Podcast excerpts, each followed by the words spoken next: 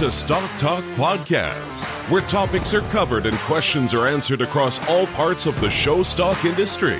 Get ready to learn and laugh with your hosts, Trevor Kirkpatrick and Corey Edge. Well, folks, you know who is on today's episode, and we're going to introduce him here momentarily. Holy buckets, Corey Edge. Holy buckets. That's all I got That's my phrase. I know. And it is incredible. it's very accurate in this discussion. I have no words. I mean, listen, if you have ever listened to any of our podcasts, and, and obviously there's a, a group of about four or five that are extremely popular, this one to me was probably, I mean, I've said it before, but this might have been my all time favorite interview. it's in the I mix. don't I don't know. how we keep just keep on keeping up with our favorites, but it's in the mix. just- it's wild because there's we literally i mean, if you clicked play, you know how long this episode is going to be. Yeah. And we cover about oh, I don't know, a million different topics. and it's kind of multi-species. Yeah, it's still humble goats, but it's all. I mean, it's broad spectrum. Oh my, I just love it. crazy. Wait for the wait for the kitty talk there Yes. towards the end. Oh my. it's my. incredible. It's oh my incredible. goodness. Maybe Walton But will be will be uh, videotaping some kitties. Yeah, yeah, yeah. Maybe Wal- well, Walton did videotape some kitties because our buddy Greg Allen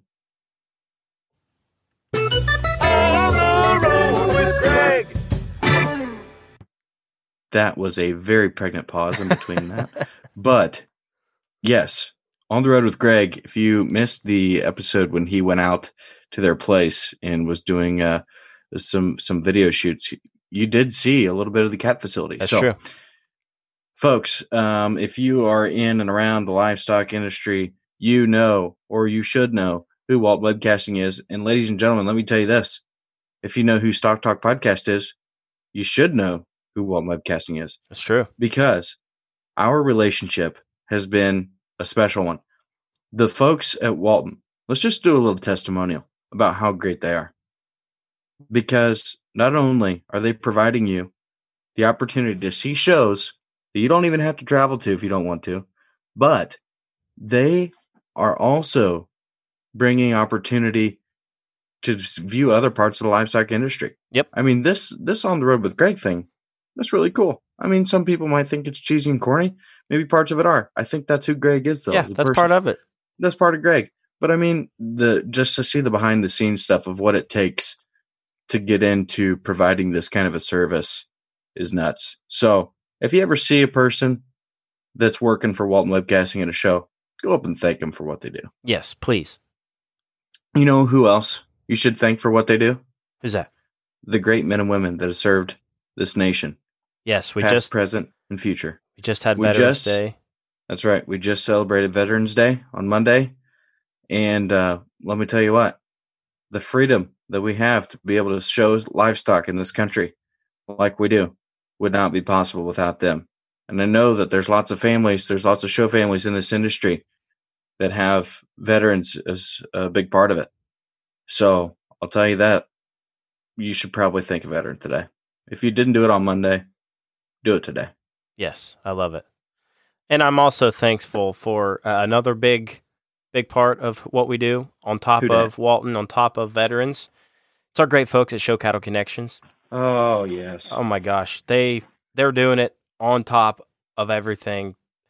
I, I I'm amazed of the quality of of the livestock. Obviously, they're good because the people who use Show Cattle Connection as a source to sell their livestock know what they're doing. Mhm.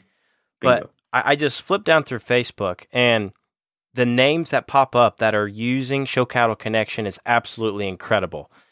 And if you are inexperienced or just getting started, I encourage you to reach out to one of their many very experienced team members with Show Cattle Connection because they will get you in the right direction. They'll be there every step of the way to help you post your first sale. And And the service as a buyer is incredible. yeah, say you're say you're not wanting to raise the cattle, you just want to buy some for your kids and go kick some butt in the in the circuit. Well, the place to do that is a Show Cattle Connection, and if you have questions, those same people are there to answer you. Bingo. So why why not just uh, cover your bases? So speaking of uh, covering your bases, you've been asking for months and months on end about when we get in sweatshirts.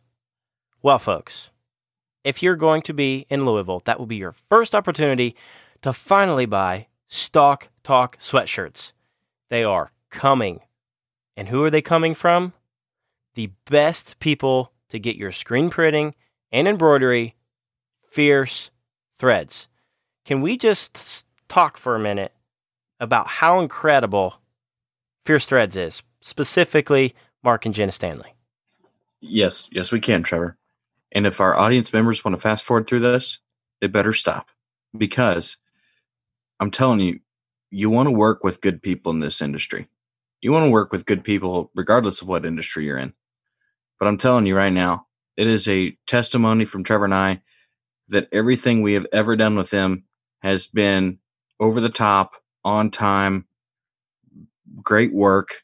You can't ask for for better people to work with.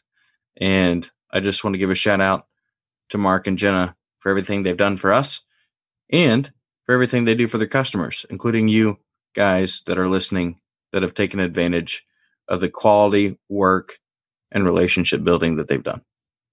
Absolutely incredible.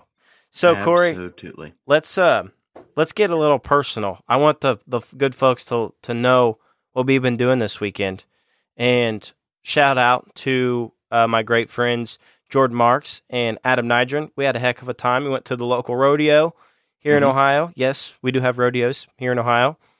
Um, the Bulls were better than the Riders, the Cowboys, but it was still a really good time. But I got to call you out, man. What did I do? Uh, well, we're, we've got a mutual friend named Jordan Marks who I just mentioned. Yeah, we do. And we all know that you just moved to Indiana, which we're all excited about. Yes. And you didn't tell me that you met your neighbor. Uh, yeah, I met my neighbor. Can can we can I know what what what you're the conversation you had with your neighbor? Okay, listen, ladies and gentlemen, I understand sometimes people go through some stuff and it's okay to talk to people about going through some stuff. But within the first 2 minutes of a conversation with my brand with my new neighbor here in town, I learned quite a bit. So I'm walking out, getting ready to go to the farm, and I my neighbor says, "Hey, hey, howdy, neighbor! First time I've seen the guy He's standing out there." They do the neighbor wave. Yeah, I did the neighbor wave, and I'm already walking towards the truck, and he's just right there. And I'm like, "Well, I'll just go talk to the guy." He said, "How you doing, buddy? My name's Corey. We just moved in. We're renting this place here for a little while, and uh, nice to meet you." Said his name's Matt, and uh, start just a little small talk, and I said uh, towards the end of our conversation, I said, "Well, Matt, what do you what do you do for a living?" He says, "Well, actually, I just got fired for my job, the magnesium plant here in town." I'm like, "Oh," I said, "Well, I guess that's a good excuse to go crack a cold one, have a nice beer." Then he tells me that he quits drinking because uh, you know he didn't didn't hasn't drank in a while, except for a couple days ago, after his best friend passed away. So then I'm like, where do I go from here? Because I've already found out this guy got fired from his job and he doesn't drink, and but he did a couple weeks ago or a couple days ago because his best buddy died. And uh, so then I, I brought up the topic of conversation that you know there's there was a bad tornado that struck this area uh, over the summer, and I said, I said, looks like everything held together pretty good over here. I said, I said you guys uh, have any have any problems? Just like thinking what where do i go you know from here? And in, the conversation so then he says well he said yeah we we uh we got pretty lucky. Just had a couple shingles fly off the garage there and um he said yeah but when we got the alert on our phone we didn't have much time. He said if you notice the ramp handicap accessible ramp uh it's because my my mother's bedridden. I said oh i said that's too bad. I, and then i made the biggest mistake i could have made. I said well, what'd you do when the tornado came through? Oh God. And he says, we had no choice and I had no time. So I jumped on top of her to shield her from anything that would happen. oh boy. And uh, at that point in time, my wife had walked outside had been there for a little bit during the part of our conversation that probably just went further south than I tend to uh, tend to care. And she said, "Oh, yeah, that sounds good. Uh, we're gonna go to the farm now." And I'm like, "Thank you." Okay, so what do you do? What do you do? What do you do, Trevor? What do you do, man? So I'm the poor guy, poor guy gets fired. Then his best Mhm. friend dies, Yep. and not to mention over the summer, he had to protect his poor mom from a tornado. Yep. Yeah. So Jordan told me. I don't me, know if my neighbor's ever going to talk to me again. well, when you bring up everything bad that's happened in the past couple of months in a matter of two minutes, yeah. So let's avoid that conversation. What's I? I, I don't know. I, Uh, I I don't know what happened. I Oh. don't know what happened. Well, Jordan told me that uh, he said, "Hey, did you hear that Corey met his neighbor?" It's like, uh, "No." It's like, "Well, call him out." I was like, "All right, I'll do that." uh, yeah. Well, not only do I know the great story of how you met your neighbor, but now that it's the Great Stock Talk Nation. I don't know if you're welcome or not, but uh, you know, if there's anything to take away from this, when you meet somebody for the first time, don't ask them what they do.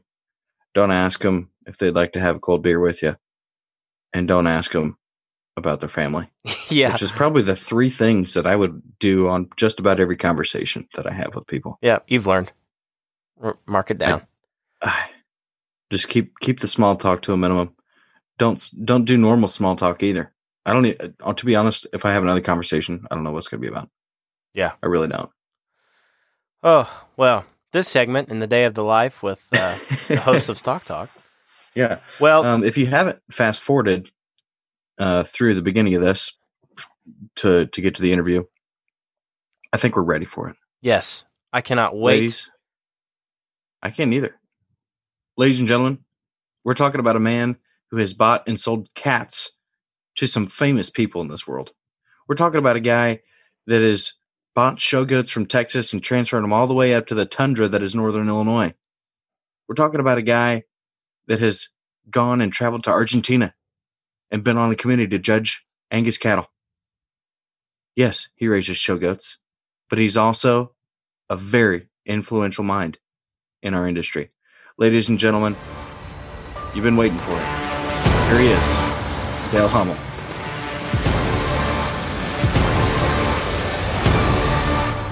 First and foremost, thanks for taking time out of your uh, busy schedule. I know we had a little confusion with time zones. That seems to to happen a couple times, so we apologize about that. But uh, Dale, if you wouldn't mind to get started, uh, go ahead and I'm sure you don't need much of an introduction. Pretty pretty much everybody in the livestock industry know who Dale Hummel is. But if you wouldn't mind, just tell yourself, tell a little bit about yourself, where you're from, and what you do. Absolutely. Thank you guys for having me on today. Uh, my name's Dale Hummel, uh, along with my wife, Holly, uh, my four children, Dylan, Tara, Katie, and Chase, and uh, maybe one of the most important team members, our manager, Craig Benoit. We own and operate Hummel Livestock. Um, this has been a, an experience for us that uh, I, I wouldn't change any of it. I mean, it's been good, it's been bad, it's been everything in between but we've certainly enjoyed every every minute and being able to raise our children in this type of environment. As far Absolutely. as my beginning, or the, the how it all started for me, somewhat of a, a modest beginning. As far as I, I grew up in a small town very near where I live now, um, called Cabery, Illinois. Population of 200 people on a, on a really good day. Uh, that that town uh, we lived. Uh, my parents and I lived right on the edge of that small town, and it it was a, a situation where I, I probably didn't have the traditional being in, engrossed in livestock production every day and showing livestock every day, but rather my my first experience that I can remember, early childhood memory, would be sitting on a gate at the Chicago stockyards while my father unloaded a, a trailer full of fat steers. He was employed as a livestock hauler and uh, that that's maybe where I was first exposed to livestock, or at least my first memory. I have two older siblings, or had two older siblings that were very much involved in showing livestock, and even more so, each of them had a couple Southdown ewes, uh, a couple sows, and were their goal in their projects were to raise show stock that they could go win a class at the Chicago International, and that that was that was quite the event for them, and I guess by the time I came along, they were significantly older than I was. Um, they were graduating high school about the time I was old enough to, to get started in 4-H. And as they graduated, their livestock projects kind of kind of went to the wayside, and they sold those those projects. So I, I was kind of stepped away from or not exposed to livestock there for, for several years until I until I entered high school. Huh. The older siblings left you hanging. they, they, did. They, they just they took that, and it, it's interesting because when I when I think about that, and a lot of it maybe comes from pictures rather than than an actual memory. But I do have one picture, and to compare and contrast maybe to where I was then to and my kids are now compared to where I was. One of my favorite pictures. Uh, my brother and sister are in the basement of the house that uh, I was raised in, right on the edge of this small town and they're washing and fitting a Southdown lamb, uh, getting ready to take it up to the to the international in the basement. Uh, so in the basement of the house, there's no no outside wash rack or anything that could be used outside of, of something in the basement. So it's it's interesting how how things have, have really worked out and how it, it's possible for somebody that maybe wasn't completely engaged at a very young age to, to come back into this industry. Yeah. So, so it's funny you bring that uh, that story up of of washing sheep and getting ready in the basement because uh, I know as a fellow Blackhawk alum, uh, you've probably heard uh, stories or or uh, about uh, Dan. Dan always told the story to us about a young man by the name of Brian Godemiller that kept a a sh- couple show wethers in the basement of the projects uh, while staying at uh, staying at Blackhawk. So it's kind of funny that uh, you know, absolutely it kind of goes. Uh, the, the the trend hasn't changed over the years. Hey, I when your you heart is in it as much as some of us, it doesn't matter where you keep them as long as they're healthy and looking good, and you plan on showing them. Let's keep them in the basement. I agree. I agree one hundred percent, and it, it was good. Um, I guess from from that experience, my junior high years, and then entering into into high school, um, high school is where I became, I guess, re-energized into the livestock world, or or maybe even even reintroduced. Uh, from the standpoint that I had an ag teacher by the name of Tom Poskin. Uh, for some reason, he uh, he pulled me aside and decided I need to become involved in livestock judging. And I, I can honestly say that ag teacher and that decision to go that direction really kind of dictated the, the rest of my life and the direction the rest of my life has taken. And mm. I think it's my involvement in that livestock judging versus directly involved in showing. And I, and I showed a few animals through high school and never, never accomplished much beyond a, a class winner at a county fair or excited to even participate at a state fair, but it was a, a great experience. And, and the whole livestock judging experience, it was uh, three years or two years after I, I was introduced to livestock judging that he had put a team together with a, a couple other uh, students there at Tri Point High School, and we were able to win the national FFA contest and off to Europe from there, and, and was able to travel with some some incredible people. As I, I look back on that, there was a team from uh, Colorado that we were traveling with that I believe won the national 4-H livestock judging contest at that time. And uh, interesting enough, on that team, uh, you had Kevin Ochsner, uh, the host on RFD Cattleman to Cattleman, mm-hmm. uh, very successful young man. Joel Cowley, who's now uh, CEO at Houston, and I believe that one of the third members or the, another member was Todd Wise, judges a lot of lamb shows now. It's, yep. it's just interesting how far back you can go, and all those people kind of revolve back into your life in, in one way or another. Yeah, that's crazy. Yeah, I, I was fortunate enough to make the trip to Europe too. Uh, in my judging career and the amount of people and the, and the people that I met on that trip uh, from just from the states, not even counting the the the cool industry people that you get to meet overseas. But it's just so crazy uh, how how full circle things get, and, and to watch people grow and and uh, develop different parts of the livestock industry. So very cool. Um, so so Dale, let's let's talk about Hummel livestock and and uh, you know Trevor and I kind of uh, and I would venture to guess a lot of other people would view Hummel Livestock at this point as kind of a dynasty. Uh, I would venture to guess you guys have probably won uh, most every major show in, in, Midwest State Fair more than one time, and uh, it's, it's, just impressive. Um, you know, it was always cool. The cool thing to do at Blackhawk to to uh, watch your guys' sales and and just the way you guys have been able to picture and market livestock. It's just uh, uh, something that I think a lot of people try to model and and uh, definitely can take a lot from. So let's talk about the beginning of Hummel Livestock, why you got started, uh, especially in the goat industry, um, because in all reality, it's still kind of in its infancy, even though we don't uh, think of it that way anymore. But uh, let's just dive in. Oh, absolutely, and and uh, thank you for the the compliments there. We're we're excited how it's how it's gone for us, and this was this was a map of let's let's uh, figure out what segment of the livestock industry we want to come into, and for some reason, my wife and I, along with our our manager, actually, the, our current manager now, was employed here part time with us uh, in another business, and he was just finishing up college. Uh, once we when we started to get into the goat business or initiated ourselves in there but it, it's interesting to me. If I were to sum up one one the the reason for the existence of Hummel Livestock or, or any of the successes that we have would be embracing the non-traditional thinking.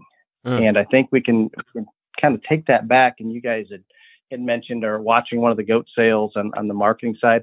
I don't know that that we were that far out there for maybe what the pig guys or the cattle guys were doing, or even some of the lamb guys when we first started but the, the fact that we, we tried to take it to the next level and there just wasn't anybody in the goat world getting livestock clipped and pictured and, and, uh, professionally presented, I guess, for an online sale or to put up on social media because the timing that, that had a huge impact. It's, it's interesting to me when I reflect back on that, just, just how much attention it gathered from, from non-traditional goat people or just, just livestock enthusiasts and I would I would consider myself one of those. If you were to to go back in time, and even even we've been in the goat business since 2012. If you'd asked me in 2008, will you ever own a goat or your kids show goats? I would have told you I I, I doubt it, or at least right. I, I, don't think that'll happen. And and the same thing, but but it, but the infancy that that we are experiencing now, I think, worked to our advantage because we were able to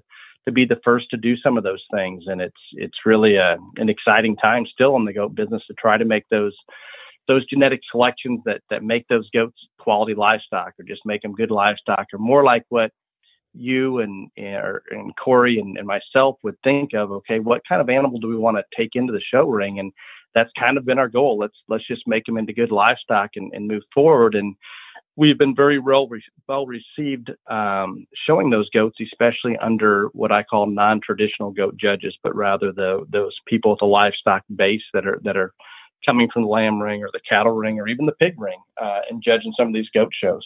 And it's, it's been a been a great ride and, and, really really good. So we're we're excited about those things. We're we're excited about a, a lot of things that that are have evolved.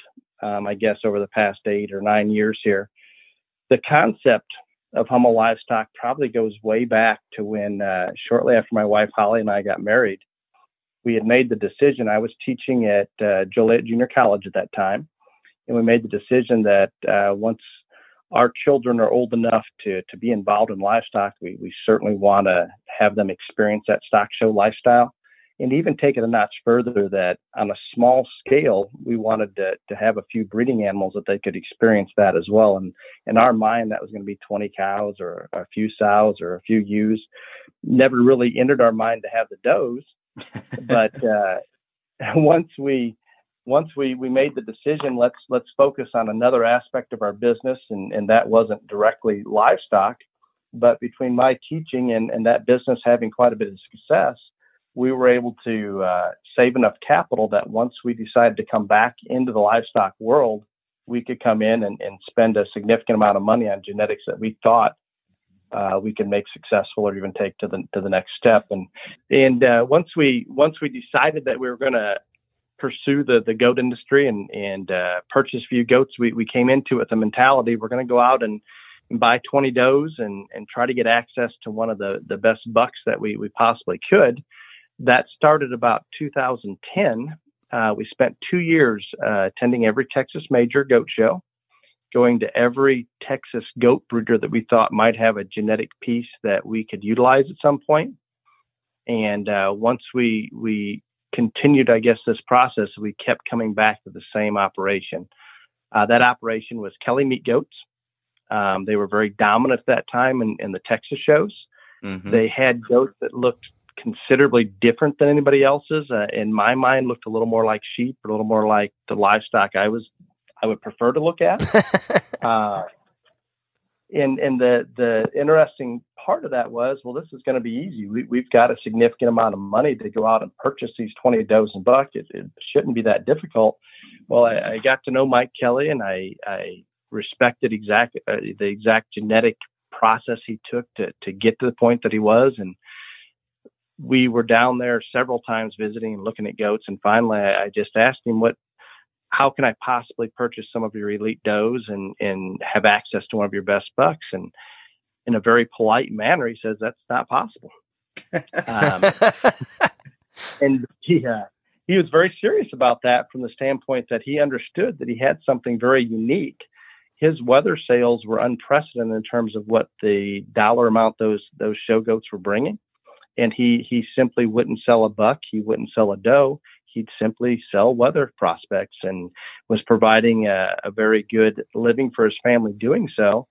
Um, we continued to, to build that relationship and, and, friendship. And over the next year or so, he did let us buy a couple does, uh, two does, I think, on, on one of our trips and, and a handful the next time. Then he sold us half interest in one of his bucks, but it wasn't and, and we and I don't want this to be taken incorrectly. It wasn't that we didn't appreciate what we were allowed into, and I think it was more of a test on his standpoint.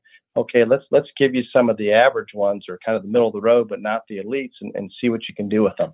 And he he took that approach, and, and we jumped on board, and, and it was good. We we certainly needed the experience of managing and raising some goats outside uh, outside of other different. It's obviously different than raising other livestock, even though when we entered into it, I thought, well, this can't be that hard. It'll be similar to sheep or cattle, or even even apply some some pig principles into it, whatever direction you want to go. But it, it really is a different beast, and it's it's been been interesting trying to trying to wrap our head around it, and a lot of trial and error involved.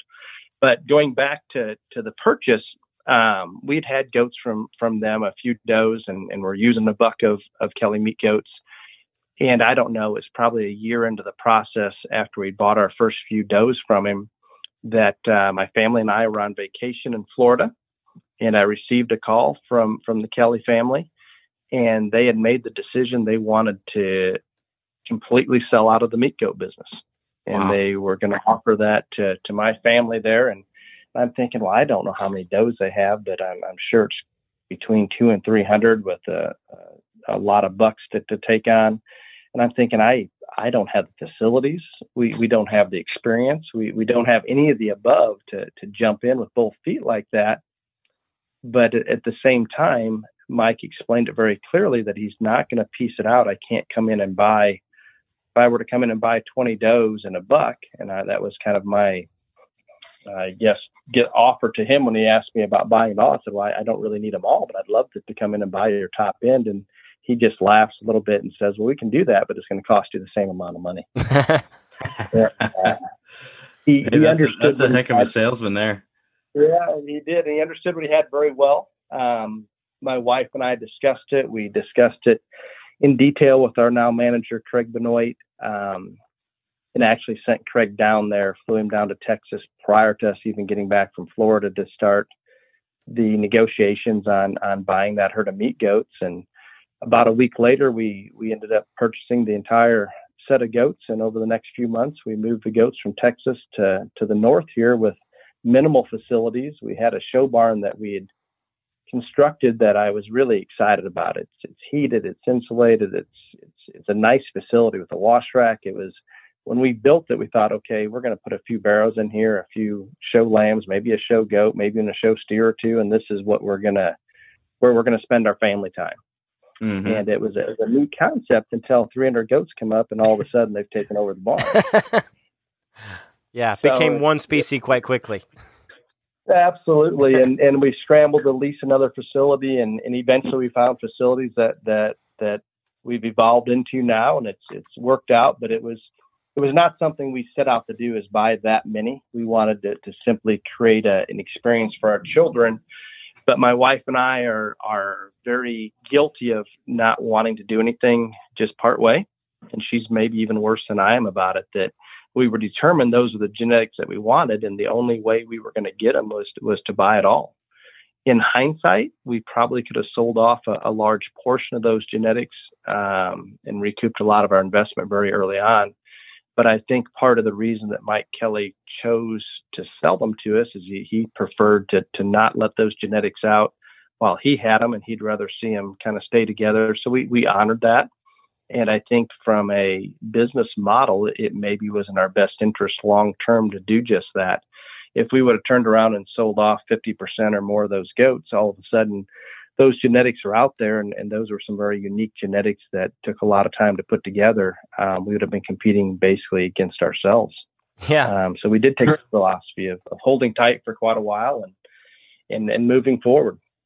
But it's been good. It's, I, I don't regret any of it. Uh, challenges every single day. I know a lot of people looking in from the outside. You see, well, here's here's a great online sale, or here's a, a picture of a goat on on social media. It looks incredible, but there's there's those days like today where it's snowing and, and kind of half raining and the waters are starting to freeze up and, and everything else. I, I don't need to explain to you guys, but there's there's a lot of lot of lot of good and bad with with the whole process. Oh yeah, I actually saw a, a deal on Facebook. I think it was today where it said if you love winter, you must not own livestock. So I think there's a lot of truth to that.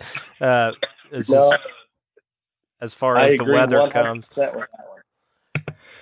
Well, Dale, um, you know, you talked a little bit about uh, uh, where you've been, and I think we've got a, a perfect topic that was submitted by an audience member to go ahead and dive into. So we're going to jump into a segment we call Topics from a Hat.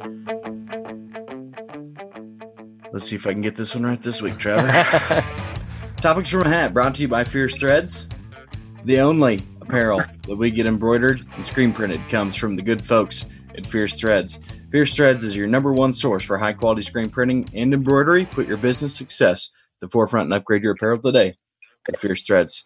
Big shout out to those guys. We're actually getting hoodies drop shipped to us at the North American on Monday. So a week from today. What a turnaround time. Do not call Mark or Jenna and tell them that we told you that because don't expect uh they they're just so busy right now. Yeah, it's crazy. Quite busy. So we have a listener by the name of Bill on Facebook, and he has a really good question that I think applies directly. Uh, what has been the biggest challenges in the past several years, especially with the Boer goats, and kind of where did you see the evolution of the show goat industry? Bill, that that's that's a good question. Um, challenges. We could we could spend a long time on that, but I think um, if we if we look at the big picture and, and, and those of, of you in the livestock industry, I think it makes sense. We've we've taken an animal that's really thrived in Texas in a, very dry, warm environment, uh, brought them up to what we call the north, and, and trying to raise show goats or wether-based show goats uh, in Illinois uh, with our wet springs, our, our extremely cold winters. We've got to get everything inside for kidding. It's it's a challenge anytime that we put a large number of animals under one roof mm-hmm. and and try to take them out of maybe what's more normal. They're they're native to South Africa, so again another dry, hot climate. They don't like this climate. Um, parasites are an issue because of the the rain, the humidity, all the above. Um, everything's a battle to to get that done up here in terms of cost. Now, if you had unlimited resources, can build eva- immaculate facility. I mean, it, it can be done just as well up here. But I, I would venture to guess our overhead relative to somebody raising the same goats in Texas is probably twofold, uh, maybe even a little bit higher than that, uh, because of facilities and and all the above that that we have to encounter up here. So that that's been our, our, our biggest dilemma to, to try to get get through all of those things and and still get these things to produce year in and year out and, and raise quality quality goats, even though they they really don't like this this climate whatsoever. Um, the second challenge that I guess that that has become more recent over the past few years, we've worked very uh, diligently to to try to do our best, and and we assume that if we we jump in with both feet and do everything that we can, that that hopefully some some level of success will follow. And it was a little more of an unknown because it was a goat business, and you don't know if they're going to be widely widely accepted across the country as maybe we saw in the South. But uh, once we, we achieve some success at the national level, and, and we see this in, in all species of the, of the show stock, we'll have a, a, certain breeder rise to the top in, in the pig business or the lamb business or cattle business, whatever it is. And, and they may maintain that for a short period of time, maybe even even those select few that that seem to stay on top. And, and maybe I turn this around just a, a little bit here. Uh, Corey or Trevor, in the in the pig world, um, what do you give me? Give me a, a breeder. Is, is is there a breeder out there that stayed on top for for many years in the club pig world? Oh, I mean, there's there's been handfuls that have stood the test of time, you know, 10, 15 plus years. Uh, it seems the environment has been as competitive now as it ever has. Uh, I think I think so, and and it's interesting. You'll see the, and I mean, I, I can we can go back to some of the old breeding uh, pig names, the Rotobaws and the Kilmers and those guys, and they will yep. continue to, to, to be there, and they'll rise to the top for a year or so, and then you, you may not hear of them winning just a national show, but they're right there and, and, and stay in the hunt. But it's it's it's harder for me to put into words and, and explain how difficult it is, and in our in my opinion anyway.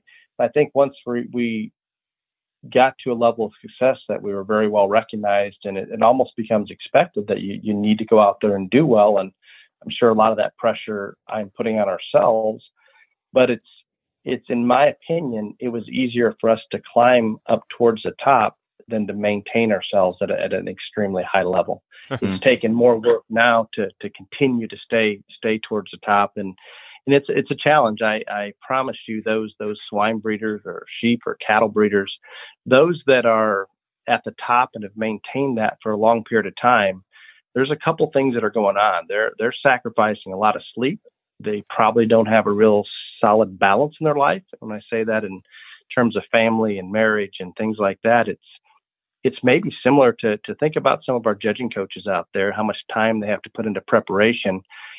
Some of your more successful judging coaches are usually single and, and quite a bit younger because they are afforded the time to, to go out there and and spend that amount of time traveling with those kids and coaching and all all the above. And mm-hmm. this really isn't a lot different that this this this whole situation that you create for yourself once you get to a certain level to stay there is is certainly a challenge. It's it's been one for us and we're excited to still be a be a part of it all and hopefully can find continued success. But it's there's a lot of sacrifices that that are going to follow to try to try to maintain that. Oh yeah, right. Well, I mean, the success you've had in the seven years you you've said you've been in business has been been pretty awesome. And, and I would like to kind of add with all the successes that you and your customers both have had, what keeps you up at night? You just said all of the challenges that you face uh, on a daily and seasonal, yearly basis.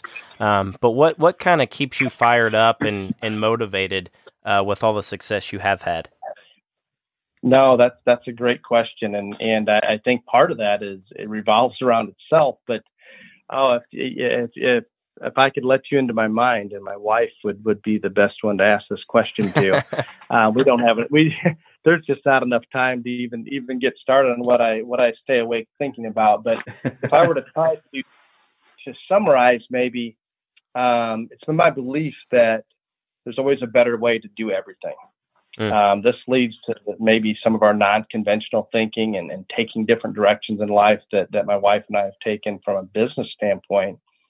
And if we implement a, another philosophy that if you leave zero room for error at any level, that there's likely going to we're going to find success that follows that. So zero room for error is what we continue to kind of preach and, and live by example for our kids that we've got to go out there and, and make sure that water bucket's spotless two or three times a day. We've got to make sure everything is is done at the right time and, and with a purpose and trying to for for some unknown reason with this philosophy it uh, it almost seems to come down on me that I, I think I need to solve all these problems uh, as I lay down to go to sleep at night, and and it, it, it does constantly enter my head. And my best solution is turn the TV on to distract me for five seconds, and I'll be asleep. But if I, I lay there without a distraction, it's a problem. So it's it's good. I mean, there's there's just that that constant trying to figure out a better way to do things, and, uh, and that's more of a general philosophy, I guess that that we can apply to life, maybe even more so than to, to our operation. But but that's honestly what what I what I think about every night as I as I go to sleep. So this is two weeks in a row, Dale, that we're we have great T-shirt ideas. Uh, I, I, think putting find a better way to do things on a T-shirt. I like it. It's going to be absolutely, absolutely. That's good.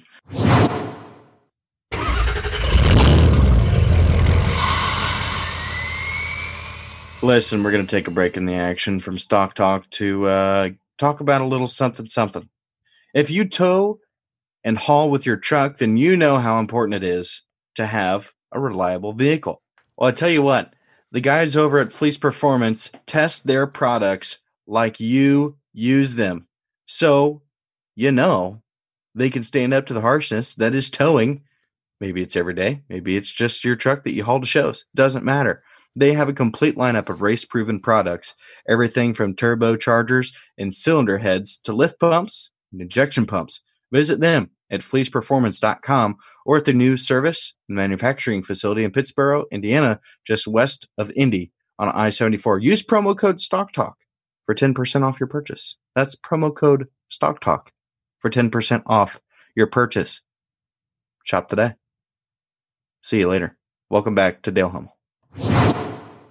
That's good. Um, so so Dale, my uh, my dad and I, we always have this conversation uh, about what we're going to do to to better the the Edge brand and and and what we need to do. And and part of that part of that thing for me um, is knowing what's been kind of the the most memorable pieces of of successful people's um, in, this industry.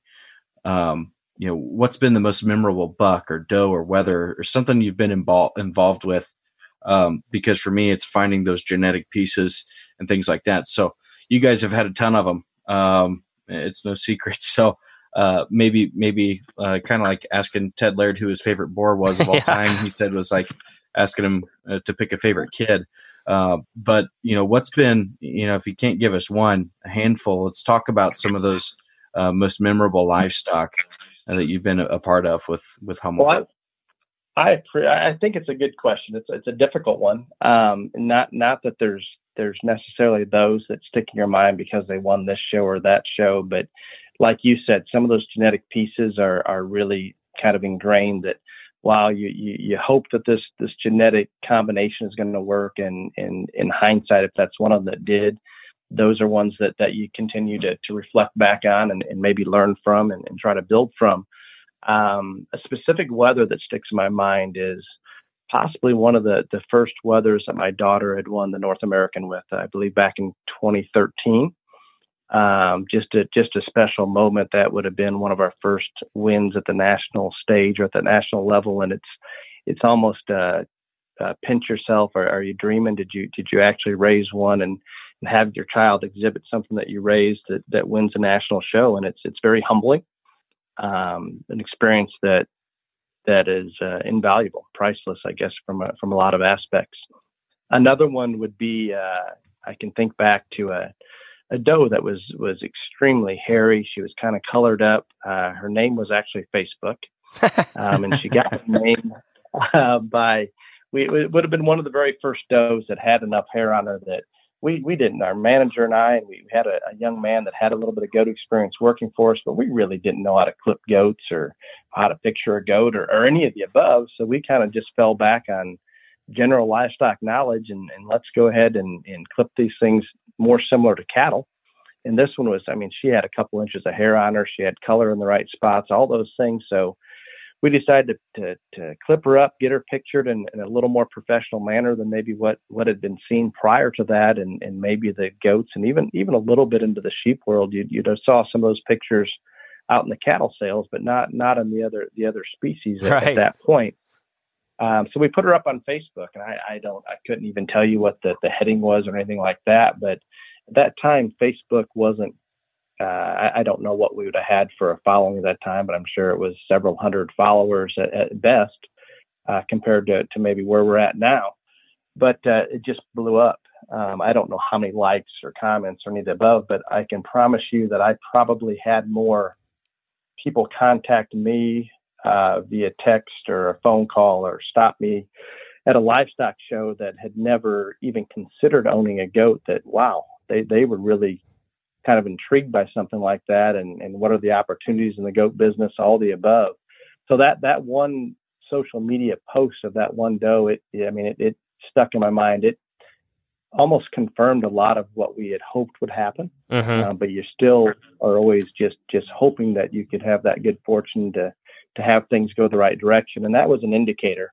Um, the the final one that I want to mention is is not necessarily a individual animal, we talked a little bit about uh, the the Kelly buyout and and so forth. We brought those goats back up to Illinois, and there were some doe kids uh, amongst those that were probably five or six months old. We had way more goats than we had facilities, so it was our our idea. Well, let's let's test the market just a little bit and and sell a few doe kids and, and not necessarily the elite ones that you'd want to put into a flush program, but just just nice doe kids. Um, I believe it was in the fall of the, of the year. Um, there was decent hair on them, not not great winter hair or anything like that, but we spent a little bit of time uh, getting them washed, getting them clipped up, clipped up, getting them pictured, and, and there maybe was a dozen, 15 does that we put in the sale, and it been one of our very first online doe sales. And the next thing you know, as soon as those were posted, um, our manager's phone's blowing up, my phone's blowing up. We're we're getting interest from, and we we certainly had interest from other goat breeders, but it was it was much more the club calf guy, the, huh. the guy raising club lambs, a, a, pig producer here or there.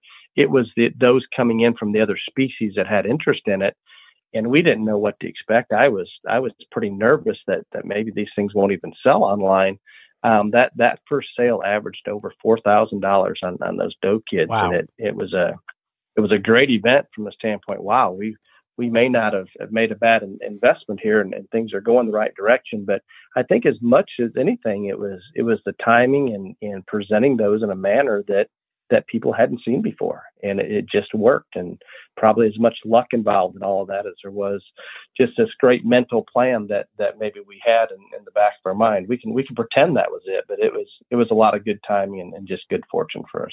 Wow. Right. Well, that that leads into uh, you know another another kind of idea and, and discussion. Maybe we had a little down uh, further on our list, but you know the the the branding and just the thought behind um, you know, thinking outside the box, doing things differently. Um, you know, you guys created your own show halter, you know, and, and just, you know, something that's unique that, uh, you know, some folks have, have obviously found valuable and utilized. So can we talk about that a little bit? And what was the thought behind that? Where'd you see the value in it and, and how it was going to impact uh, your business and, and how goats are shown? No, absolutely. And, and, uh, we've, we've, we've we've created some some Hummel livestock gear and, and, a show halter, and we've done some branding with some different feed companies and things like that. And I think all of that contributes to a to the image or the brand uh, in a, as a whole. But the halter is an interesting one because the the goats that we're working with are, are probably just a little bit higher strung, higher metabolism goats.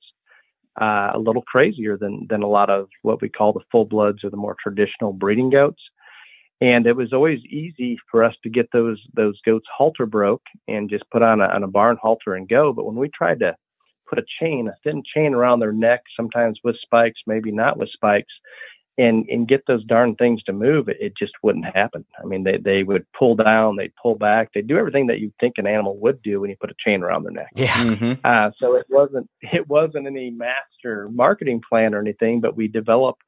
I didn't want to walk in the show ring with a barn halter. So I had talked to Weaver Livestock about uh, developing a show goat halter, uh, and we we kind of modeled modeled it off of just a, a regular cattle halter. And the first uh, few prototypes that we had, uh, I had my kids show with them. I can remember showing at Louisville and Kansas City and several places, and, and we we really did catch uh, my kids on occasion in a showmanship class would get beat up a little bit.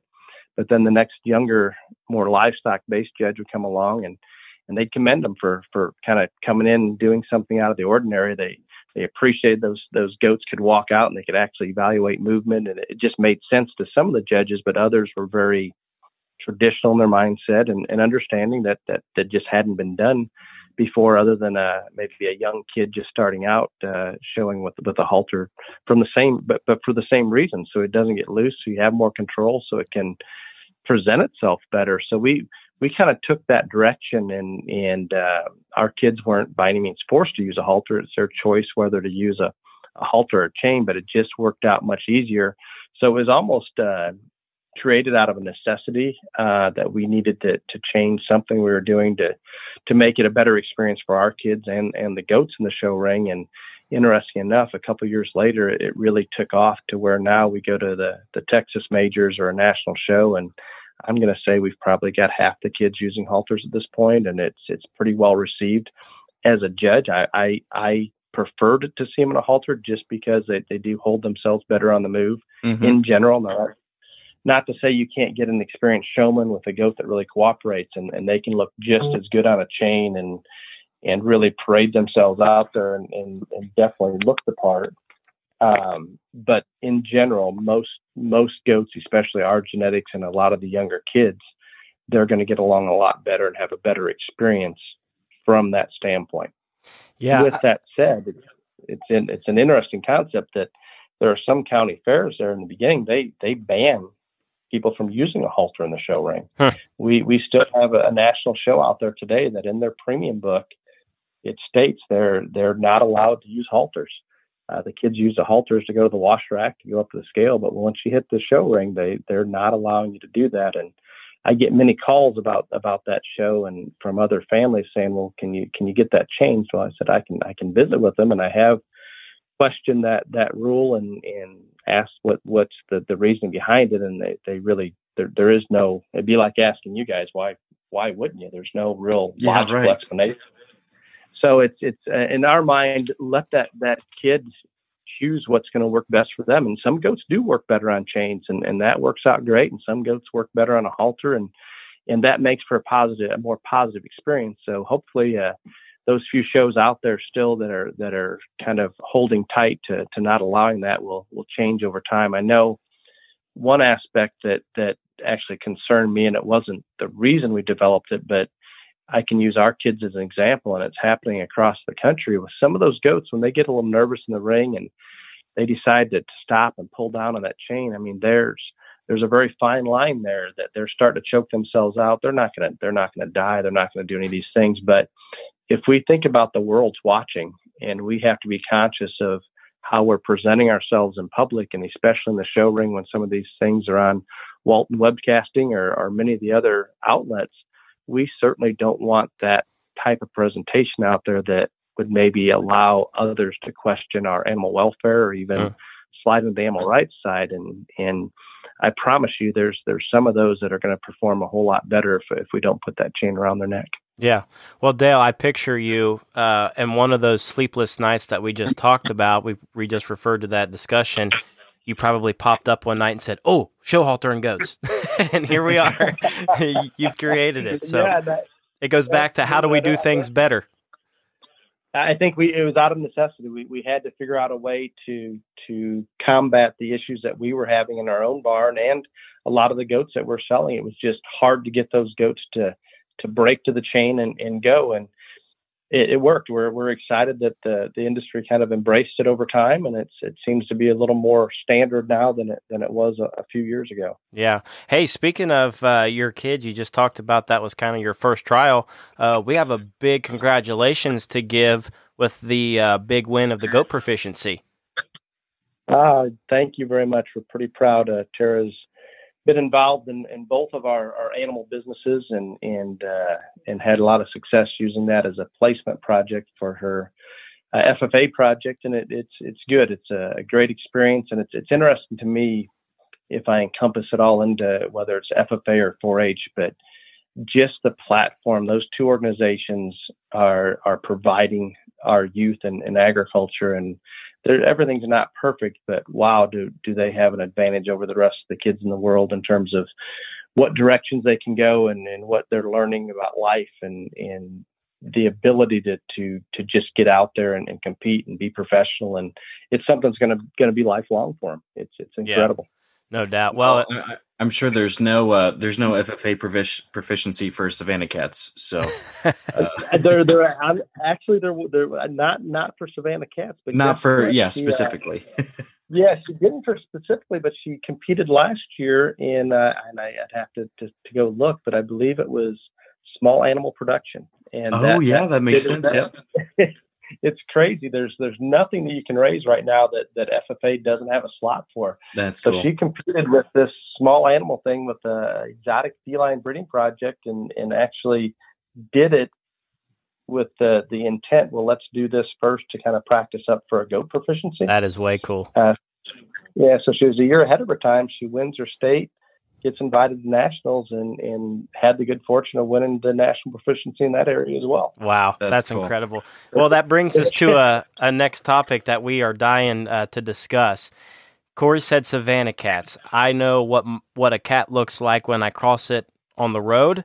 Um, so tell the listeners, folks, listen. This is something that most of us can't even picture but this is a whole industry in itself, and you guys raise these cats. I'm going to give you the floor and tell all of us everything we need to know and how you guys got started in it. We really should have Holly.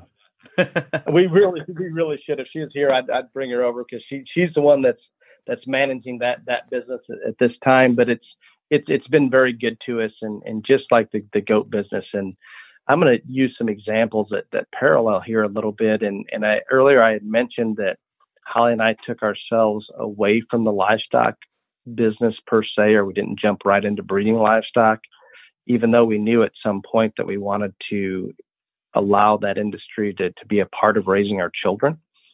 Uh, we focused on this Savannah cat business and its um, exotic feline.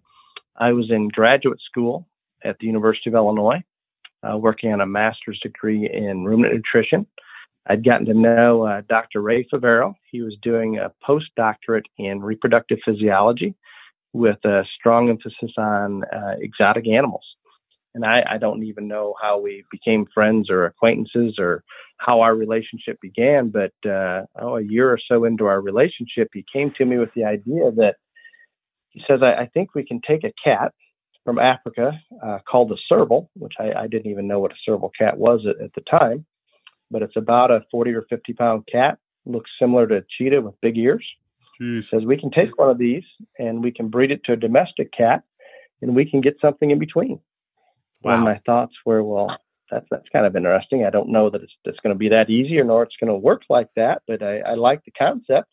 and he's coming at it from a strictly a science base. He just wants to see if he can do it my mind's going a, a completely another direction that wow everybody out there's wanting to own a baby tiger or a yeah, right. cub whatever and, and that they're going to grow up and, and things are going to go all wrong but if we could actually bring something into a person's home that has that exotic wild look or wild feeling with the basic management of a domestic cat that this is a home run. This this is something that's really going to work.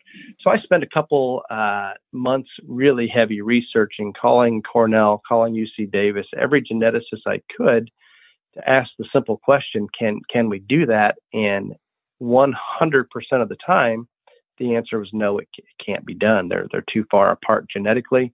Um, it just their gestation links. I mean, they're they're they cited many good reasons it wouldn't happen. But this Dr. Favero continued to be very persistent that it, it can happen. So I went ahead and, and, purchased a male serval. And at that time, I was still in graduate school at the University of Illinois. Um, the shepherd there at the time, his name was Dick Cobb. I think he's recently retired, but he had a lot of barn cats running around there that were very fertile. And I managed to gather a couple of those female cats under his permission, put them in with a serval, and uh, a couple of years later, we had live babies, and we had uh, the first what we'd call F1 wildcat domestic cat progeny, and and it's it's really taken off from there. I, I didn't know for sure, kind of like the goat thing. I didn't know how big it could grow, but I think the fact that uh, that we were able to create something new, and it's hard for me to put into perspective when we we're so geared to to looking at the livestock industry and the show industry there's a very small portion of our population in the United States that either has the desire or the ability to, to go out and be a part of our industry or show livestock. Mm-hmm. But the percentage of people out there that are going to own a pet, not can, that can own a pet, but will own a pet, whether it be a dog, a cat, a fish, a lizard, whatever it may be, is is really astronomical. And the, the difficult thing for me to still wrap my head around is that some of these people will treat these pets as their children and they're willing to spend a significant amount of money to get the kind of pet that they they really desire. And that that's where it's kind of evolved or, or led into that that once we we had these these kittens alive and and we were able to kind of push them out there through different forms of advertising. Uh, there was another lady in oklahoma doing the same thing unbeknownst to, to us that we were both working on the same project at the same time. You know, within a couple months of each other we we had live babies. Um, fortunately, we, we got to know her very well and we kind of worked together that first five to 10 years, I would say, um, and took the Mike Kelly philosophy. Remember, he didn't he didn't want to sell any of those genetics because he wanted to hold tight and keep the value up. Mm. Well, we made an agreement with that other breeder that that we would not sell any any fertile females. The males were all sterile, kind of like the the horse donkey mule type situation that that genetically that the males are going to be infertile until we breed them way out several generations but the females had some fertility not great but some fertility so we simply kept back all the females and she did the same thing so at that point not only could we control the market but we could uh, establish the breed standards we we could we could take every direction and, and lay that blueprint out prior to anybody else even being involved in it there were others trying to imitate it, but it was a difficult enough procedure that that at that time nobody else was was able to do so. So it was it was an ideal scenario, and, and fortunately we had a, another person out there willing to work with us. And we kind of worked together for those first few years. At some point, we had too many females, and, and we did start selling breeding females, and it was very well received. And I would say uh, today there's probably 2,000 plus Savannah breeders worldwide. Um, so they're, they're out there. But I think the same philosophy uh, holds true to what we've experienced in, in the cats. We had a strong enough livestock background and some ideas in terms of marketing that weren't proven. But when we were able to do a, a good job raising the cats and breeding the cats and, and, using a lot of the same principles that, that you would apply to a livestock operation in conjunction with some unique marketing ideas, it just it just took off. And and even today there's people out there raising cats or dogs or, or pets in general. Some of them are tremendous on the marketing side. Some are really good on, on raising those companion animals but very few of them are able to do both and, and that's do it the best job possible raising the animal and have a marketing plan behind it so it's it's an industry that that to me has so much opportunity because when you come in with some of that livestock background and a little bit of marketing experience it's it's not hard to to work your way to the top. And, and the rewards are that there seems to be a, a much larger amount of disposable income out there that people are willing to spend on a pet than than what I could ever explain. So, so it's, it's been an incredible ride for us. Yeah. So so Dale, you remember uh, before we hit record, um, we talked about jumping down rabbit holes. I'm about to go down a deep rabbit hole here for about five to ten minutes. okay, I'm ready. okay, so so we talked about you know one of those doe sales average you know four thousand or whatever. What's what's a what do I got to do? Not that I'm saying I've, I'm ready to be a high profile um, Savannah cat owner, but um, you know what's it what's it take to to get one? I mean, and and then to segue off that, who's your highest profile buyer to date? I can I can I can go down that rabbit hole with you. Uh, Beautiful. I, I think, and, and I, I, like your thought process and, and, and maybe asking a question for yourself or, or others out there. And, and it's, it's to, to put it into perspective. Um, I taught at Joliet Junior College, um, decent salary. No, I mean, education, it's just not going to be a huge amount of money. Um, and our, our income was, was very modest at the time we started the, the cat business or the exotic feline breeding facility, whatever whatever you want to call it. And that that particular business, um, it's allowed us to build a uh, four hundred thousand dollar breeding facility, and that took us ahead of the game in terms of just being able to control the the every every aspect. We we set it up similar to a hog building where each the breeding area versus the birthing versus the weanings all on its own air exchange system. Everything's sanitized morning and night, very similar to what you'd, you'd find in a, in a really high end SPF type hog operation. So that, that gave us a huge advantage. And back to back to your question, what would it take at this point? Um, and we've started out a lot of different um, smaller breeders or people that, that were wanting to get started in, in, in breeding Savannah cats. they would come in buy two to three females and a male, and some people would come in with a spreadsheet, and they'd say, okay, I can buy five females and two males, and four years from now, I've generated a gross sales of 2.3 million. And you know what? On paper, if they all bred when they should breed, and if everything went exactly right, that hundred and some thousand dollar investment would return that kind of money. But as we know in, in the animal breeding business, there's a lot of ifs in there, and, and everything isn't going to work out as as you, you so desire. But somebody with livestock experience, such as yourself, that has obviously look at look at what you two have done with with Stock Talk. You this is a perfect example of, of thinking outside that box. When, whenever you came up with this this concept and decided, okay, we're going to jump in with both feet, there's not many people that would have done that.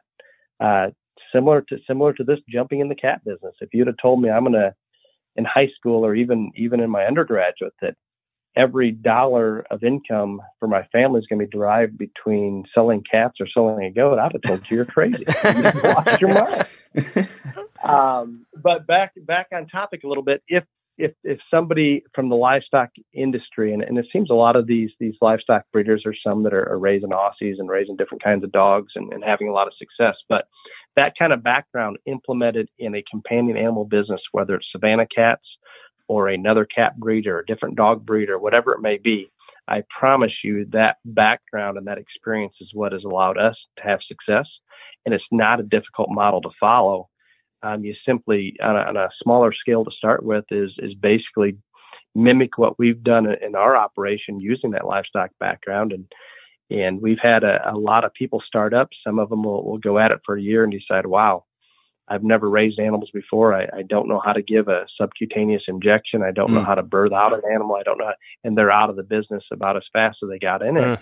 But those that have some experience have, have really grown, and and I can't say they're competitors at this point because it seems like in our industry and the Savannah cat pet world, it's almost like the goat world right now. For the very top end, the market's eh, i'm not going to say it's endless but we, we can't produce enough of the really really good ones. There's there's more of a demand than what's ever going to be met out there and and that maybe leads us into the highest i think you, would asked about the highest profile client oh yeah i'm talking like mike tyson or somebody yeah, that's what i was going to say. You know? Got it. Well that that depends who you ask. If you ask my wife or if you ask myself it's it's going to be different and and a lot of times we're approached by what would we call assistants or personal assistants of of the rich and famous, and we, we're not even 100% sure of who's who's behind that or who's actually purchasing that. Um, an interesting one. I don't know if it's the most famous, and, and maybe you guys wouldn't remember it. I, I can't even think of his name.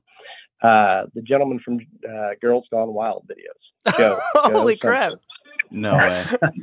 oh yes, and he was he was a great client from the standpoint that he had bought his first Savannah cat from us, and, and my wife was the one dealing with it, and she she had no idea who he was and didn't pay any attention to it. I I didn't know until he came back to buy a second cat because his first one he had a home in Mexico and he he hired a person full time to take care of this cat in his vacation home or his summer home, winter home, whatever you want to refer to it as. Well, he had the cat for about six months, and, and the next thing you know, the the gentleman he'd hired to take care of the cat and the cat just disappear. They're gone. They're in the depths of Mexico somewhere. Oh. So he, he's the perfect client. He comes back and buys another one. Um, and I, I, I don't know what happened to that one. I think that the second one he still hopefully still has it and and is doing great. But he actually came back to buy a third cat, and at that time my wife had kind of figured out who he was, and I don't know that she didn't sell him a cat, but she she tried to discourage it in every manner she could. Oh but um, so, so that that would be one that I, I find entertaining and interesting. Um, Muhammad Ali's daughter purchased wow. a cat several years ago. And more recently, and, and we originally had a disclosure agreement on this one that we weren't allowed to, to discuss it. Um, but it's an interesting situation where a, a, high profile person purchased one of these cats through a personal assistant, and we didn't know for sure who it was. And they came back uh, two or three weeks later and bought a second one. Well, we signed a non disclosure contract that we wouldn't use that person for advertising or anything like that. Mm. Um, and, I, will I'll give you the name here in a minute. But uh, he had gotten himself in a situation where he started posting pictures of these cats on his Instagram page. And uh, you and I think we, we have a big following. I think we have 37,000 people on Facebook for Hummel Livestock right mm-hmm. now. Mm-hmm. We're, we're excited to have that kind of audience. This gentleman has somewhere in excess of 19 million followers on Instagram. Holy buckets. Um, so it's, it's pretty big. But anyway, and, and, I, am getting off topic again, but his, uh, he posts a few pictures on Instagram and it starts going a little, I wouldn't say viral, it's just a normal response for him to get a million plus likes on anything that he posts. So it, it got the attention of PETA and uh, no. they were highly, highly upset that he, not that he was mistreating the animal or anything like that, but the fact that he purchased an animal from a breeder rather than adopting from a pound. Oh, so he he, uh, he took the stance with PETA, and, and to my knowledge, and, and I haven't followed this very closely in the past few years, but most of those high-profile celebrities are, are kind of in step with PETA and not gonna not gonna sway too much from their beliefs. But he stood up from himself in a very professional manner and said, "I have no problem with adopting from the pound, and I I, I plan to do that in the future if, if needed, or if I want another cat or another dog. But I also feel strongly that if there's a certain type of pet that I want to purchase, and a certain breeder is raising that that type of animal, I see nothing wrong with with going out and buying it from them. And uh, stood up to PETA, and within I mean, a couple days they they backed off of of that stance they took uh, in terms of trying to make him out to be a horrible person, and it was pretty pretty enlightening for us. Um, it was exposed that that we were the breeder that he had purchased from, and it was actually a Justin Bieber. No that, uh, way. It was, and he he has two of them now, and if you go to his Instagram page, he's actually got an Instagram just for the cats now. So he's disclosed where he's purchased them from. So we're no longer in our disclosure agreement about. Hey, that's can't good for talk you.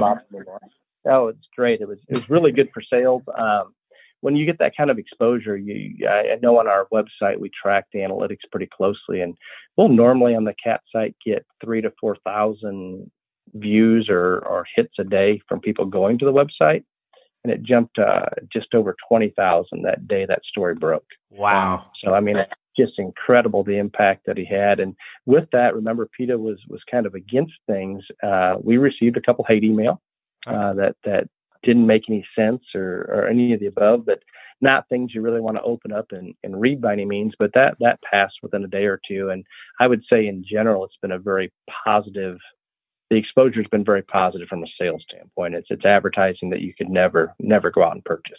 Now, when are you going to get so the Beebs to buy a show goat? I don't know when we'll get that done, but I'm, I'm, I'm wide open to that suggestion.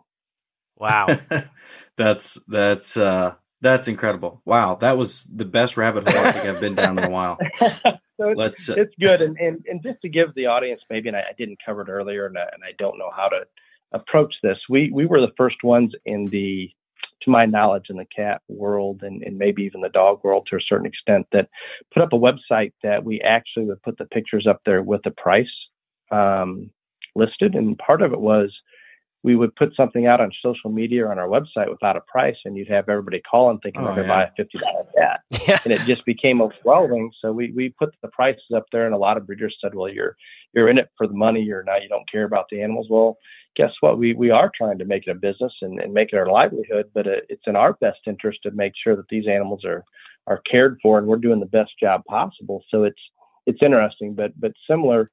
Now, most of the breeders out there are putting those prices up there, and you, know right where they are. And, and to give people a perspective on, on how that's helped finance, the, the cats are what bought the goats. It's what bought the ground. It's what paid for our home. It's done everything literally. And and if I try to keep in perspective, the cats are still the main source of income, and the goats are, are definitely secondary to that. We are more passionate at this point about the goats, and we spend significantly more time with the goats. And we have our manager and our staff and the the feline breeding facility that really are, are, doing a great job where we, we can stop in and, and give them some guidance, but they're on a day to day basis taking care of those kind of things. And and uh, right now, my wife is is really good. It's it's interesting. I tell the story that she does all the marketing and, and answers the emails and the phone calls. She'll have somebody call up, and she may have a cat priced anywhere from a thousand dollars upwards of twenty three thousand.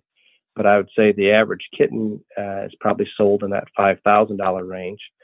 But if she has one of the more expensive ones up there, say there's a kitten she's posted at fifteen thousand dollars as a pet. These aren't breeders, just pet prices. Somebody will call up and, and offer her fourteen thousand for the kitten. Well, well, I'm I'm pretty confident that you two, along with myself, what do we do with that offer? Check mark sold. Let's sign the papers. Oh, it, it, it's gone as fast, as fast I can. And she'll hold true to that price every single time. And it's interesting that 90% of the time she holds true and she, she gets that, that dollar amount. And it's, it's amazing to me, but it is, it is a, an astronomical number. It, again, prior to being in this business, if you'd have told me somebody's going to spend several thousand dollars to buy a kitten, I'd have told you that's just not going to happen. But she sells them worldwide. Um, we've never weaned kittens that that we've ever had to say, okay, we don't have a buyer for this. We, we better do something.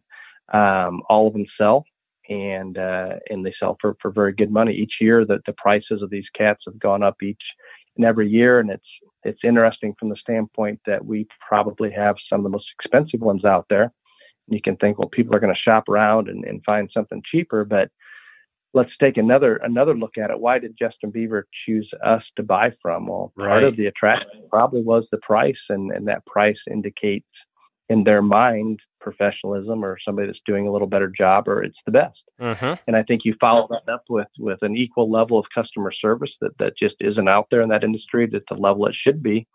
It just all works, and we've been very very blessed. Wow, across the board on that. Holy where smokes. do we where do we go from here? um, Where's that next rabbit hole? That was that was awesome. Little break from the action. I know everybody loves to listen to Dale, but very quickly, there is a monumental show happening in Columbus, Ohio. The Ohio Best Series is with AGR at The Ohio State University, December 6th through the 8th at the Ohio State Fairgrounds. This show includes over $7,000 in payouts with various prizes that will be handed out to the winner. This show put on by the men of the Alpha Gamma Rho of The Ohio State University. These men have been able to donate over $50,000 to many charities, including Nationwide Children's Hospital and Wildfire Relief. If you have any questions for the show or even want to become a sponsor, it's only three weeks away, folks. So make sure you enter now, but you got to get a hold of Devin Coon at 740 418 3929. We look forward to seeing you there, guys. Let's okay. Social smash. Social smash. You know, I can segue in this in this manner. Justin Bieber has a huge social media presence. So let's let's take it let's take that avenue. Social Smash brought to you by Brad Howell Ford. If you get an event fender bender, maybe you smash up your vehicle a little bit, Visit Brad Howell Ford in Kokomo, Indiana, and replace that truck with a better one. It's time to upgrade to a new truck. Cruising to that next show. Brad Howell Ford has got you covered with award-winning customer service that will lead you in the right direction on your next vehicle purchase. So this social smash segment is all about uh, social media. At least that's how it how it generated uh, from the beginning. Trevor and I kind of talking about our pet peeves, and uh, you know we've kind of expanded this topic to the general scope of the livestock industry. And what's interesting is we've had people take and spin this multiple different ways, but we want Dale's Hummel take Dale Hummel's take on your biggest pet peeves on social media or in the livestock industry in general. Okay, well, uh, I've got to be careful on that social media because I have to maybe first off acknowledge that it's it's been a huge part of our branding and our our getting that maybe getting the the crossover families, the, the families that, that aren't traditionally showing goats to, to kind of pay attention and think, wow, maybe I want to do that because it wasn't that many years ago. And, and I'm not afraid to, to, to, just be very open about it. If you'd have told me that my kids were going to show goats when I was growing up, I'd said, well, that's probably not going to happen, guys. That's not, not something that, that gets people really excited. Mm-hmm. But as goats have evolved and, and we're making them more like quality livestock, not only has it become popular, it's it's maybe part of the reason that's driving some of these prices. It's even a little bit trendy right now, and I think social media is is partially responsible for expanding that brand and opening the eyes to to what goats can look like. Um, it's just just incredible what it's done. In my mind, um, a pet peeve from from that standpoint. And again, we have embraced it. We have a, an incredible following that that we're just so thankful that that uh, people choose to, to follow our our Facebook page and Instagram, and it's a, a, very easy avenue for us to communicate out there with the public. And and we use it primarily, I, I guess, to me, to encourage youth to be their best, to recognize some of those accomplishments by youth, and it, and it works out great. The downside, or the pet peeves, or maybe my biggest concern with social media, and and this this takes takes it well outside the livestock industry, but just just our populace in general I'm I'm a little concerned that social media, whether it be Facebook or Instagram or Snapchat, whatever it may be, has become kind of the focal point in some cases and a measuring stick for youth mm. that sometimes dictates mm. their social standing, their confidence, and, and just affects their lives in, in so many ways. And, and we find our children and on social media uh, more than, than I ideally would like them to be. But what what is is difficult is as adults you can look out there and say, okay, we're seeing all these families on vacation. We're seeing this this picture of a near perfectly presented goat up on a, on a on a show platform. We're seeing all these. We're seeing the best of the best. We're seeing what I want to put out there. We're seeing what uh, that young junior high person wants to put out there about about their life, and we're always posting what's appealing or what maybe others want to see or, or highlighting the, the very best parts of our life.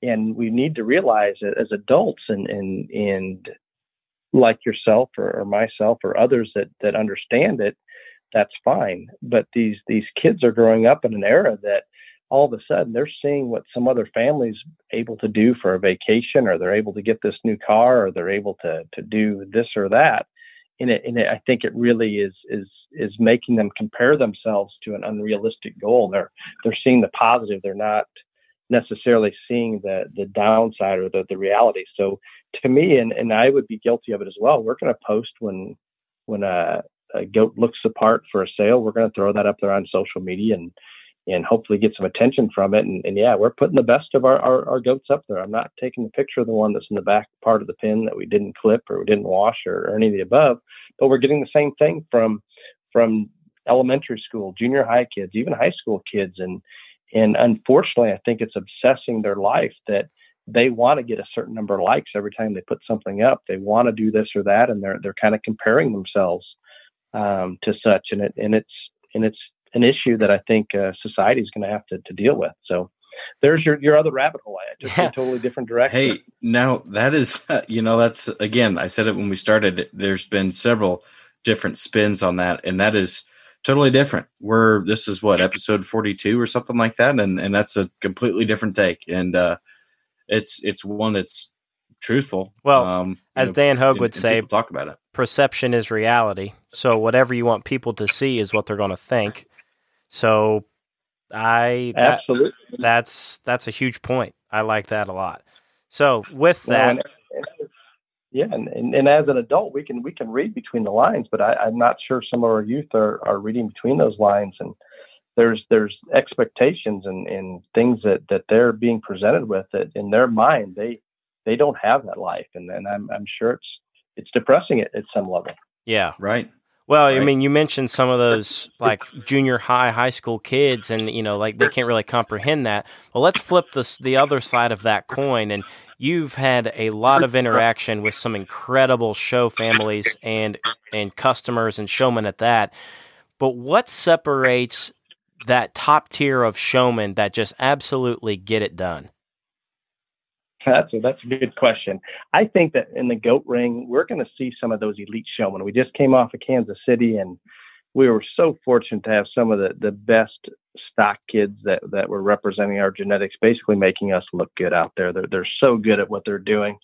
Um, I think you're going to see some of the same kids that you see in the pig ring or the lamb ring or the cattle ring that also are showing goats, and, and those that are – that are hitting the top level in the other species, they're going to do the same in, in the goat. They're just those kids that that understand that they get it. Um, maybe the best way to, to put it out there is they can go from one species or from one animal to another. And let's just use goats, obviously, as an example. Each one of them is going to be individual and, and no different than the other species and how we need to get those shown. There's some kids that go out there and they think about what they were told to do, how to show a goat, or what they were told in a showmanship class.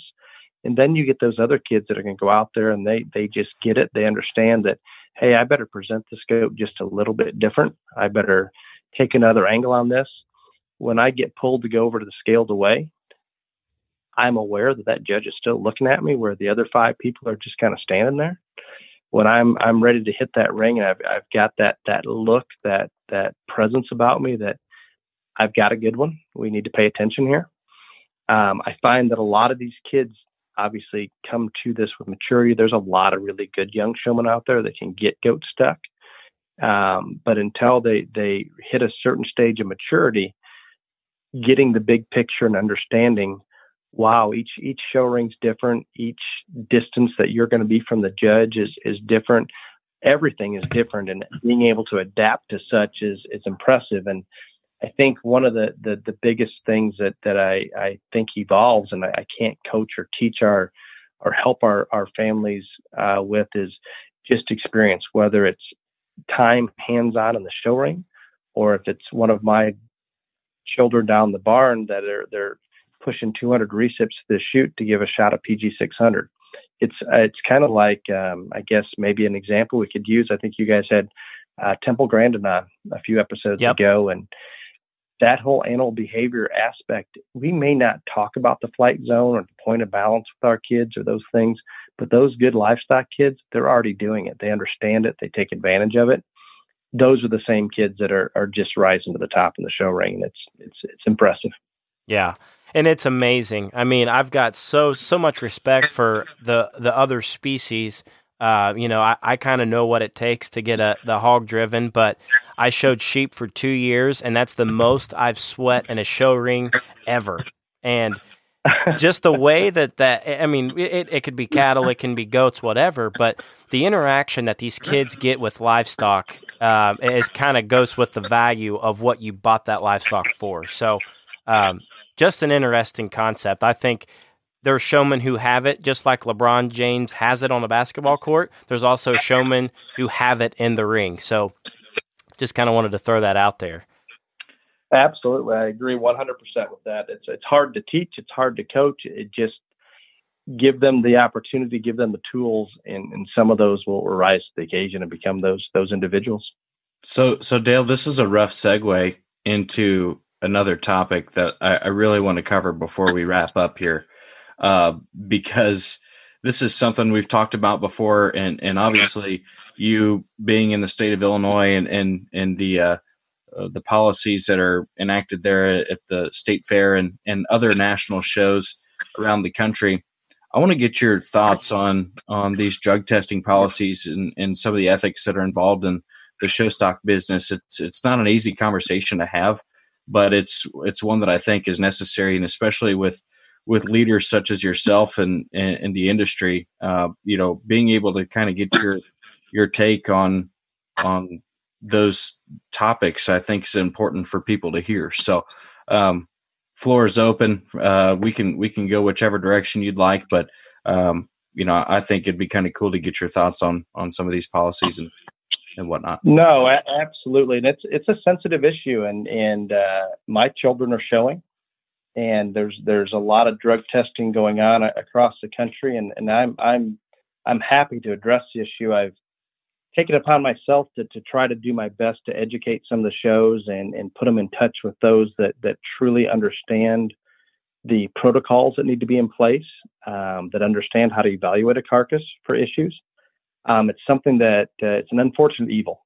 I wish we, we didn't even have to have this discussion, but it's the real world. And anytime that we're involved in, in a level of competition in any sport that rises to the level that it's become in our junior livestock show ring, maybe even more specifically, uh, the market ring. Um, it's human nature that people are going to look for competitive advantage. In a perfect world, um, that competitive advantage, in my mind, would come from working harder and smarter than your competition. But as we all know, there's there's going to be some that that choose to take those shortcuts um, it becomes an uneven playing field at that point. Um, as a breeder, and, and I, I, hope other breeders look at it similar across species, the the more manipulation that is is taking place out there, uh, that isn't related to genetics. It's not related to exercise, but but what we're going to refer to as taking those shortcuts devalues the good genetics that you're you're trying to work towards. So, in my opinion, every breeder should probably take a stance on this and, and do their best to to to regulate it or or keep it under under check because it's it's it's certainly much easier for someone to buy an average animal and and create that animal or manufacture it than it is to go out and, and search out that great one or, or have to mm-hmm. spend the money to get that that one. So it's it's interesting. Um, there are people out there that understand it. There are policies in place at some of the shows that understand it, but unfortunately, at m- many of our state fairs and even many of our national shows, everybody can't be a biochemist, muscle biologist, a stock show person, all of those things in one. Mm-hmm. And it really takes somebody that understands what's going on in the show ring and the industry. Unfortunately, the, the, the negative that maybe is taking place, it takes somebody that understands the protocols and the science behind it. It takes somebody maybe even with, with some meats background or carcass background to, to inspect those carcasses. And, and we do have those individuals out there. Um, one of them that I that I refer a lot of people to is uh, Dr. Claeys at Purdue University. He has uh, spent a great deal of time in, in this particular area, and he has a, a, pet peeve we can we can pull from one of our earlier segments.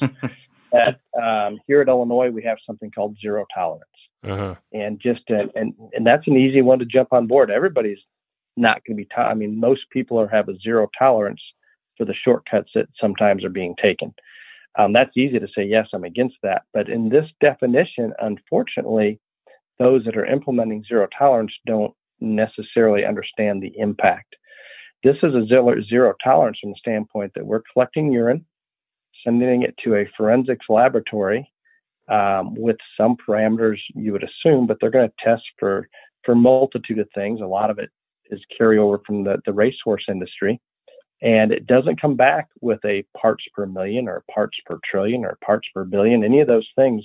No quantitative analysis, simply a positive or a negative. Mm-hmm. I want to maybe put this in, in better perspective. Um, Trevor, uh, Corey, one of you have a wallet on you, a money clip? Any money I in your wallet? Trevor, do you? I don't with me. I'm in the office. okay, we're gonna we're gonna we're gonna pretend here, guys. Yeah, yeah, yeah. I got one, Dale. Right um, okay, I, I, Trevor, if you were to take a, a any any denomination, a dollar bill, a five dollar bill out of your wallet, set it on on your desk, and we take a sterilized plastic bag, um, some tweezers, take that that dollar bill, put it in that bag, send it to that same forensics laboratory that's doing a lot of the drug testing, and I'm going to assume Okay. And, and I don't know you that well, Trevor, but you seem like a good guy. I'm going to assume you're not a cocaine dealer. No. You're not using cocaine on a regular basis. But you know what?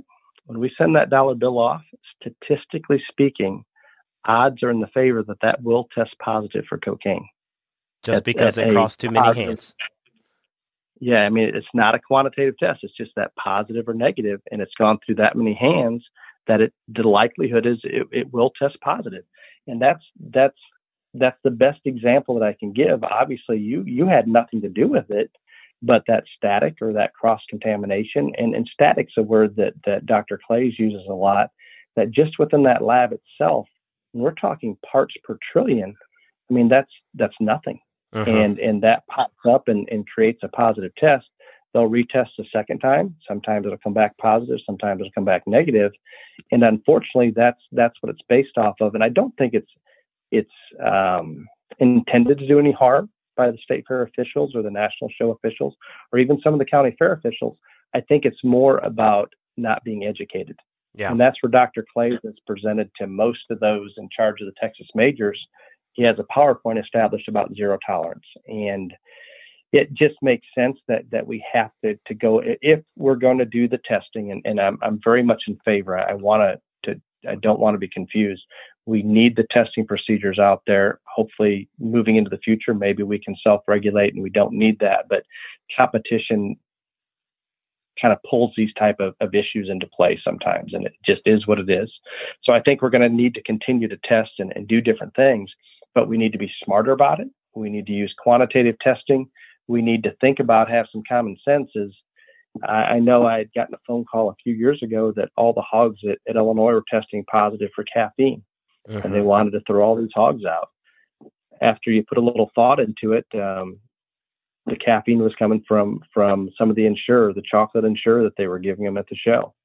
Obviously, no harm intended, but legally, technically speaking, whatever direction you want to take, the Illinois State Fair says, well, caffeine's not an approved drug by the FDA.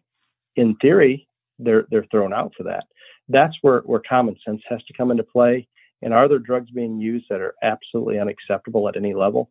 No question. Mm-hmm. Are there things that are transdermal? Are there things that we can come up with a static and things like that that that may test positive, but if you do a quantitative test and they're at a certain level that gives the animal no performance advantage, that's that's maybe even even a low level of antibiotic that we, we don't know every animal's metabolism and if that withdrawal date was was exactly accurate. All of those things. There's there's a level of common sense in a professional protocol that needs to be implemented across the country that's developed and implemented correctly and i think it would would help it's never going to be a good topic it's not a good situation there's nothing good about this other than the fact that we can talk about it openly uh-huh. and i'm not afraid to talk about it it's it's it's something that's there and we, we have to we have to deal with but i hope they follow matt Claeys' lead or Dr. Claeys' lead, and and they're able. He's he's happy to provide the protocols. He's happy to provide a lot of the information they need if they're simply willing to reach out and and and ask for some of that guidance. Yeah. Uh, it was interesting. We were at the Indiana State Fair there and had a chance to discuss just very briefly uh, about some of those topics. And we plan to get uh, uh, Dr. Claeys on just to talk more about that because it's it's fascinating stuff. It's a topic that many people like to talk about but don't want to be the one to mention it. So, hey, we appreciate you uh, opening up the book on that. So, uh, we also appreciate your time tonight. This has been absolutely incredible learning about cats, learning more about goats. It's been every rabbit hole has been a, a very, very good one. So, the last one we're going to jump in is one that we do with everybody. We just want to know your opinion of where you see the show stock industry in five years. Yes, um, that, that's a good one. I, and I, am sure that this one's been answered in, in a multitude of ways. Um, and, a, and, a, friend of mine, Ryan Rash, and, and I have, have, discussed this as well. So maybe the answer, I, I, I, don't recall exactly what his answer was to it, but in my mind, we, we, we need to look back to maybe better predict the future.